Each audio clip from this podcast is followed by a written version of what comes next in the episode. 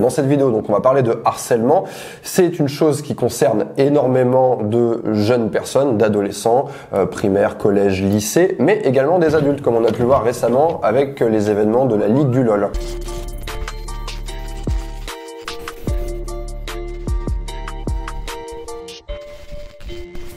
Dans cette vidéo, je vais vous donner trois conseils pour enrayer l'engrenage du harcèlement.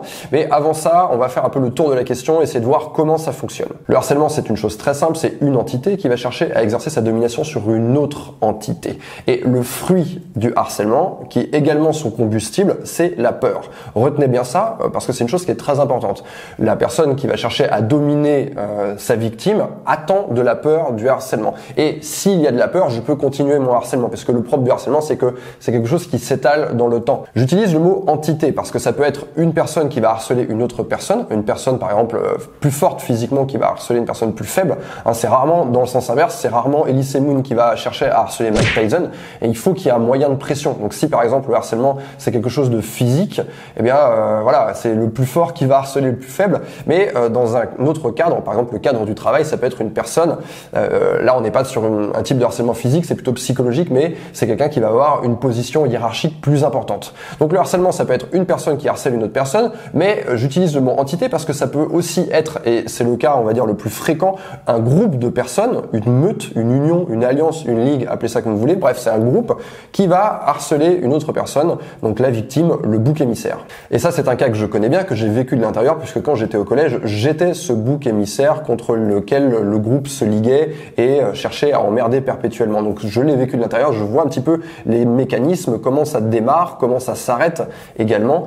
Et donc je faisais partie de ces 10% d'élèves qui ont été confrontés au harcèlement. Ça c'est les chiffres que j'ai pu trouver sur internet. Mais beaucoup plus troublant, c'est que parmi ces 10% d'élèves, il y a un quart des personnes interrogées qui ont déjà pensé au suicide. Et évidemment, on connaît quelques, quelques cas tragiques de personnes qui se sont effectivement suicidées. Donc le harcèlement, c'est véritablement quelque chose de très difficile à vivre. La peur de la personne, elle est réelle. On va ressentir une véritable peur. On va en subir euh, les conséquences dans sa vie, on va mal dormir, on va avoir des difficultés à se concentrer et effectivement des personnes qui sont plus fragiles qui n'arrivent pas à réagir au harcèlement peuvent en venir à se suicider. Et c'est aussi le cas d'ailleurs pour des adultes, parce que là je prends l'exemple d'élèves, mais quand on a des adultes qui se font harceler ou cyberharceler, quand on entend leurs témoignages, on voit également que c'est quelque chose qui est très difficile à vivre, alors que pour autant euh, les, attaques sont des attaques qui ont lieu sur Internet. Internet, voilà, on n'est pas dans le monde réel. C'est pas quelqu'un qui vient vous mettre une gifle, c'est pas quelqu'un qui vient faire tomber vos affaires, pisser sur votre bureau, euh, coller des punaises sur votre chaise. Donc euh, l'enjeu en fait du harcèlement, c'est véritablement la peur, et cette peur, elle est par la personne qui se fait harceler comme quelque chose de très traumatisant. Ce que j'ai pu remarquer donc en étant à l'intérieur du harcèlement, c'est que c'est le groupe qui va choisir un bouc émissaire. Alors on choisit qui? On choisit généralement une personne sur laquelle on peut faire pression, comme je l'ai expliqué. Ça va être une personne voilà qui est, qui est proche, qui est proche, mais à la fois qui est différente. Donc ça peut être, je vais prendre l'exemple de l'école, des gens qui se faisaient harceler, ça peut être ceux, euh, les, ça peut être les geeks, ça peut être les homosexuels, euh, ça peut être les personnes qui ont une origine différente, euh, ça peut être les gros, ça peut être, ça peut être les femmes. Enfin, bref, il faut que ce soit une minorité sur laquelle on puisse faire pression. En ce qui me concerne, moi, j'étais un petit peu le mec à part, donc voilà. Je, j'avais pas non plus, euh, je m'excluais un petit peu du groupe, donc en ça j'étais un bouc émissaire idéal. J'avais comme une cible peinte sur le front euh, qui disait, eh choisissez-moi comme bouc émissaire. Ensuite, ce qui va se passer, c'est qu'il y a une personne véritablement qui est très mal intentionnée et euh, qui va avoir envie de vous, de, qui va prendre du plaisir à vous faire du mal. Et en réalité, toutes les autres personnes du groupe vont euh, imiter cette personne-là. Mais toutes ces personnes dans le groupe, ben, elles sont pas nécessairement des harceleurs si on les prend individuellement. D'ailleurs, si vous voulez aller plus loin que cette vidéo, que vous voulez vous documenter sur le sujet, je vous invite à vous tourner vers les travaux de René Girard. Cherchez ce qu'il a écrit sur le bouc émissaire et vous allez voir qu'il explique très bien cette fédération du groupe euh, autour d'une activité violente donc en direction d'un bouc émissaire, et il donne de nombreux exemples. D'ailleurs, on remarque que euh, ce qu'on trouve dans le harcèlement, que ce soit harcèlement à l'école, chez les adolescents, ou alors harcèlement euh, ou cyberharcèlement sur le lieu de travail, ben, ce, comportement en fait de violence du groupe, on va le retrouver dans de nombreuses situations, comme par exemple les récentes manifestations des gilets jaunes en l'occurrence, où en fait il y a des personnes qui se sont retrouvées euh, à exercer de la violence par mimétisme en fait, parce que il y a trois quatre personnes qui sont violentes, je me fais, euh, je, je veux imiter ces personnes pour souder le groupe par cette activité fédératrice, sinon je ne fais plus partie du groupe. Et on voit comme ça des personnes qui n'ont pas du tout l'habitude d'actes de violence, qui se retrouvent au tribunal et qui vont le dire eux-mêmes, qui ne se reconnaissent pas, qui n'ont pas l'habitude, enfin ils n'ont pas l'habitude de frapper leur prochain. Et là ils se retrouvent à jeter des choses, à abîmer euh, des vitrines, euh, à charger contre les CRS, quelque chose qui ne leur ressemble pas du tout. Il y a une question qui est tout à fait intéressante à se poser dans le cadre de cette vidéo, c'est est-ce que j'ai été moi-même harceleur? On peut avoir été victime et harceleur. C'est quelque chose d'ailleurs tout à fait courant. Si on regarde par exemple les récents événements de la Ligue du LOL, on voit qu'à une époque, il y a un groupe de personnes, donc la Ligue du LOL, c'est marrant d'ailleurs, ça s'appelle Ligue, ça dit bien ce que c'est, donc qui va harceler une minorité de personnes. Donc ces personnes sont dans une position de pouvoir, ils exercent une domination, et on voit en fait que le pouvoir peut très rapidement changer de camp.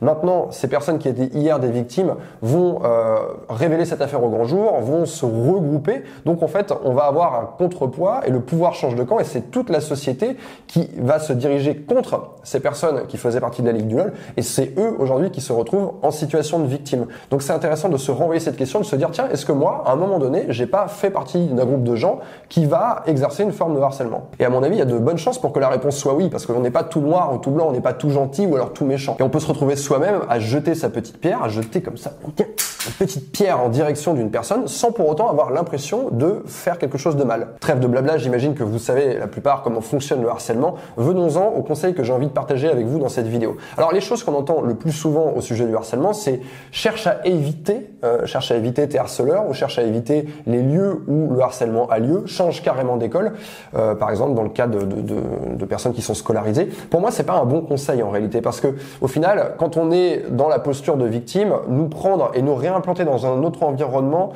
euh, sans avoir eu cette expérience de lutter contre le harcèlement fait qu'on pourrait à nouveau être une victime potentielle. Et dans la plupart des cas, on ne peut tout simplement pas changer d'environnement. Le deuxième conseil qu'on entend le plus souvent, c'est va en parler, parle-en. Tu vas chez les flics, tu vas voir tes parents, tu vas. Ok, cool, mais euh, ça peut être très efficace, mais ça peut aussi être très long. Donc généralement, c'est un conseil qui est très utile d'appliquer, mais qui ne va pas avoir d'effet à l'instant T. Or, le, harcèlement, quand on en est victime, c'est tous les jours, c'est un flot ininterrompu. Et donc, euh, on peut effectivement aller au, au commissariat, porter plainte, on peut effectivement aller parler à ses parents, on peut effectivement en parler à des amis, en parler à un supérieur hiérarchique mais généralement, euh, il va falloir attendre plusieurs semaines, voire même plusieurs mois, euh, avant que cette action ait un quelconque effet. Le premier conseil que je veux partager avec vous, maintenant que vous avez compris que le harcèlement c'est basé sur la peur, que c'est le fruit du harcèlement et à la fois le combustible du harcèlement, c'est de faire preuve de self-control, ce qui est très difficile quand on, se fait harceler, parce qu'on a peur, on sent une décharge, euh, on, sent vraiment une peur physique, au même titre que s'il y avait un serpent qui, surgissait de, de feuillage et qui venait, qui vous fonçait droit dessus. Donc on va ressentir exact, votre corps il fait pas la différence. Vous allez ressentir la même peur, mais il faut essayer de faire preuve de self-control et de ne pas montrer cette peur. Si la personne qui cherche à vous dominer ne voit pas de peur, son, harcèlement est un échec. Je vais vous raconter une petite anecdote toute simple qui illustre ça. J'étais un soir en train de marcher avec un camarade qui, est, a un peu moins confiance en lui que moi, qui avait un peu moins l'habitude de se retrouver dans des situations euh, dites d'embrouille euh, dans la nuit parisienne que moi. Il sortait un peu moins, il était peut-être un peu plus petit, peut-être un petit peu moins costaud, bien que je sois pas du tout costaud, mais euh, on s'est retrouvé dans une rue euh, comme ça où il y avait des mecs qui cherchaient la merde. Et donc ces mecs qui cherchent la merde, ils vont chercher une personne sur, sur laquelle ils vont pouvoir exercer avec succès leur domination. Ça ne les intéresse pas, encore une fois, d'aller harceler un type sur lequel ils ne peuvent pas avoir le dessus. Donc ils vont aller chercher un plus petit, un plus faible. Ils voient en mon camarade cette personne et donc un type se dirige vers lui, il lui demande s'il a pas du feu. Mon camarade répond que non, mais euh, tout de suite le mec va chercher à, s'embrouiller avec lui en, se basant sur cette réponse en disant ouais t'as vu comment tu me parles, nanana. N'a, ça n'a aucune forme de logique en réalité. Il faut pas chercher de la logique là-dedans. Et donc ce qu'il a fait mon camarade, c'est qu'à ce moment-là, il était en train de lui montrer sa peur. Il s'est légèrement reculé, il a euh, il a cherché un petit peu à esquiver. Donc c'est une réaction non verbale. Et ça, notre embrouilleur, notre FDP de fouteur de merde l'a senti. Il sent cette peur qui va, qui va vraiment l'exciter. Donc il se dit c'est bon, j'en tiens un et je vais, euh, je vais pousser encore un peu plus fort. Ce que j'ai fait moi à ce moment-là, parce que je m'étais déjà retrouvé dans ce genre de situation au collège et j'avais un peu compris les tenants, les aboutissants, c'est que je me suis interposé, j'ai pris la parole, je dis ah tiens salut toi, qu'est-ce que tu cherches? Euh, Et j'ai fait très attention à ne lui montrer aucune peur et à l'inverse de lui montrer une grande confiance en moi. La situation s'est débloquée euh, très rapidement en fait, en quelques secondes. Le mec, euh, je me suis interposé entre les deux, donc il ne voyait plus mon camarade. Il a vu que moi, j'avais absolument aucune peur.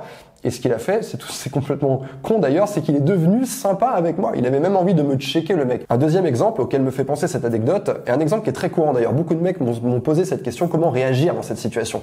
Donc vous êtes avec votre dulcinée, vous sortez d'un petit ciné McDo, vous marchez avec elle nonchalamment, bras dessus bras dessous, le fond de l'air est frais, et là vous passez à côté d'un groupe qui va chercher à exercer sa domination sur vous, qui va chercher à foutre la merde pour dire les choses clairement. Donc on a un mec qui va s'adresser à votre meuf et qui va ou directement l'insulter ou dire un truc un petit peu borderline. Et c'est très important dans ce genre de situation, c'est exactement la même logique. Ne réagissez surtout pas de manière non verbale. Concentrez-vous, vous allez sentir euh, une décharge d'adrénaline parce que votre corps vous envoie un message en vous disant là il y a un danger. En plus je suis avec quelqu'un, euh, une personne à laquelle je tiens. Donc ce danger, voilà, la situation est encore plus compliquée que si vous étiez seul. Vous pouvez pas vous carapater en courant. Donc ne montrez aucun signe de peur non verbale. Gardez strictement la même trajectoire. Ne baissez pas la tête, ne baissez pas le regard et continuez à, marcher exactement comme vous étiez en train de le faire. Ça demande vraiment euh, de, de forcer à l'intérieur pour réussir à ne ne pas montrer qu'on est en train d'avoir peur. Et euh, quand ces mecs parlent, vous pouvez tout à fait leur répondre. Répondez-leur quelque chose de très positif. Moi, il y a une chose que j'aime bien faire, c'est de prendre ce qu'ils m'ont dit. Donc, ils envoient quelque chose comme si, ah, là, en gros, le mec va dire, ouais, ta, ta copine, ouais, grosse bonasse, elle bien le, le petit cul, machin. Et moi, je vais répondre à l'adresse de ces mecs, merci puisque en fait ils sont en train de me féliciter d'être avec une femme au physique aussi attrayant qu'ils ne peuvent s'empêcher d'émettre un compliment à son égard. Les mecs sont purement et simplement désarmés et là généralement votre meuf vous regarde comme si vous étiez un super-héros. Venons-en à mon deuxième conseil pour enrayer le harcèlement. Il faut savoir une chose, c'est que la grande majorité des personnes qui vont chercher à vous harceler ne veulent pas véritablement se clasher, ils ne veulent pas véritablement se battre, ils n'ont pas envie en fait d'avoir de désagréments, ils n'ont pas envie d'en subir les conséquences. Et là, je sors mes petites pincettes parce que euh, on pense tout de suite à une contre-attaque physique Effectivement, cette contre-attaque, elle peut être physique. C'est important de le dire parce que ça permet véritablement de mettre fin parfois, parfois, hein, petite pincette, très rapidement à cette situation. Mais il faut faire bien attention à qui on a en face de soi et dans quel cadre euh, cette contre-attaque physique peut avoir lieu. Moi, si je, si je devais euh, citer un lieu, une situation à laquelle euh, ça se prête bien, en tout cas c'est ce que moi j'ai vécu, donc c'est vraiment mon expérience à moi c'est dans le cadre scolaire, puisque vous êtes dans un environnement où il y a des personnes autour de vous, il va y avoir des pions, il va y avoir des profs, il va y avoir euh, le proviseur, etc. Il va y avoir toute une hiérarchie. Et dans ce cadre, si on n'est pas dans un, dans un endroit où les gens ont des armes, des couteaux, où il n'y a pas une énorme violence, si on est sur une forme de harcèlement où c'est voilà, je te tire les cheveux, je te tape derrière la tête, où je fais vraiment des choses qui sont, c'est pas une véritable douleur physique en fait, c'est plus de l'humiliation répétée. Dans ce cadre-là, une bonne baffe dans la gueule ou un bon coup de poing dans la gueule, même si vous n'êtes pas quelqu'un de très bagarreur et que vous visez directement la tête du groupe, ça va carrément faire exploser tout le reste en fait. C'est-à-dire que vous allez complètement désunir le groupe en contre-attaquant en direction de la bonne personne. Mais si vous le faites, il ne faut pas vous louper. Ça doit être quelque chose de public. Il doit y avoir des témoins. Il doit y avoir une forme d'humiliation euh, en fait dans cet acte de contre-attaque. C'est-à-dire que vous allez mettre une grosse baffe dans la gueule du chef du groupe qui vous harcèle. Il faut que des gens voient ça et se foutent de sa gueule. C'est pas grave si vous ne lui avez pas véritablement fait mal, l'important c'est que vous avez contre-attaqué. Cette contre-attaque, en tout cas, elle sera très efficace s'il y a une forme d'humiliation. Et c'est sûrement la chose la plus, utile que vous allez pouvoir retenir de ce conseil. Il va falloir faire preuve de créativité à chercher la forme que pourrait avoir cette humiliation. Et ça, je, je vous fais confiance. Vous pouvez vous donner des idées dans les commentaires, mais euh, surtout qu'on est, on est dans un environnement de travail où là où c'est pas du harcèlement euh, qui va être physique, ça va être des petites blagues ou des petites phrases qui vont être répétées. Le fait de prendre la, la personne qui vous harcèle le plus et d'humilier cette personne. Vous pouvez balancer une petite phrase si c'est une personne que vous connaissez euh, devant tout le monde au déjeuner à la cantine. Est-ce que tu fermerais pas un peu ta gueule? Le genre de truc bien difficile à gérer quand on se les prend dans la gueule et qui vont sérieusement faire reconsidérer l'idée même de vous faire chier à ces personnes. En tout cas, une chose est sûre, c'est que vous ne devez pas accepter ce rôle de bouc émissaire, de fusible. Le groupe choisit une personne, une personne qui va lui sembler faible et il faut que cette personne, ça ne soit pas vous. Et euh, quoi qu'il arrive, si vous avez été désigné et qu'on commence à vous harceler, il va falloir une certaine forme de violence pour sortir de ce statut de victime. Donc prenez le temps d'y réfléchir, essayez de frapper une fois, de frapper très fort et de viser la bonne personne. Enfin, troisième conseil pour terminer cette vidéo, l'union fait la force et donc c'est l'union euh, qui fait la force du groupe qui vient vous harceler. Vous êtes seul, vous êtes en minorité, et eh bien vous allez chercher à appliquer exactement la même stratégie et à créer une union avec des personnes qui vont avoir plus de poids, qui vont avoir plus de force que vous.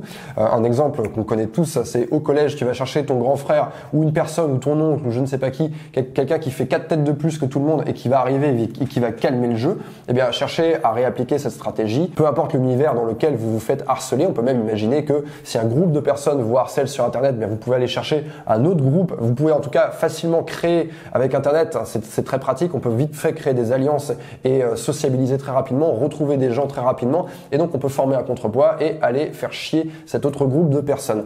Voilà. En tout cas, il y a quand même une chose qu'il faut retenir, c'est que si ce cyberharcèlement a lieu sur une plateforme sur Internet en particulier, il est beaucoup plus facile de mettre fin à cette forme de harcèlement. Il suffit de se désinscrire de cette plateforme, de ne pas les regarder. Tant que vous n'allez pas lire les insultes, ces insultes n'ont absolument aucun pouvoir sur vous. Donc si on vous insulte sur Twitter ou sur un forum, bah, quittez Twitter ou quittez le forum tout simplement. C'est quand même moins évident quand on est dans la vie de tous les jours, à l'école ou au travail et qu'on croise ces personnes à longueur de journée. Voilà ce que j'avais envie de partager avec vous dans cette vidéo sur le harcèlement, cette réflexion que j'avais envie d'avoir. Si cette vidéo vous a plu, balancez une volée de pouces sur la vidéo. N'hésitez pas à dans les commentaires, à donner votre avis, à raconter votre histoire, donner votre témoignage. Si vous avez été victime de harcèlement, quelle qu'en soit la forme, comment en êtes-vous sorti? Vous pouvez apporter des conseils supplémentaires. Ça me ferait extrêmement plaisir. En attendant, si mes conseils vous plaisent, que vous aimez ce genre de vidéo, n'hésitez pas à vous abonner à ma chaîne et appuyer sur la grosse cloche qui est juste à côté pour avoir les notifications pour mes prochaines vidéos. Je vous souhaite une bonne journée.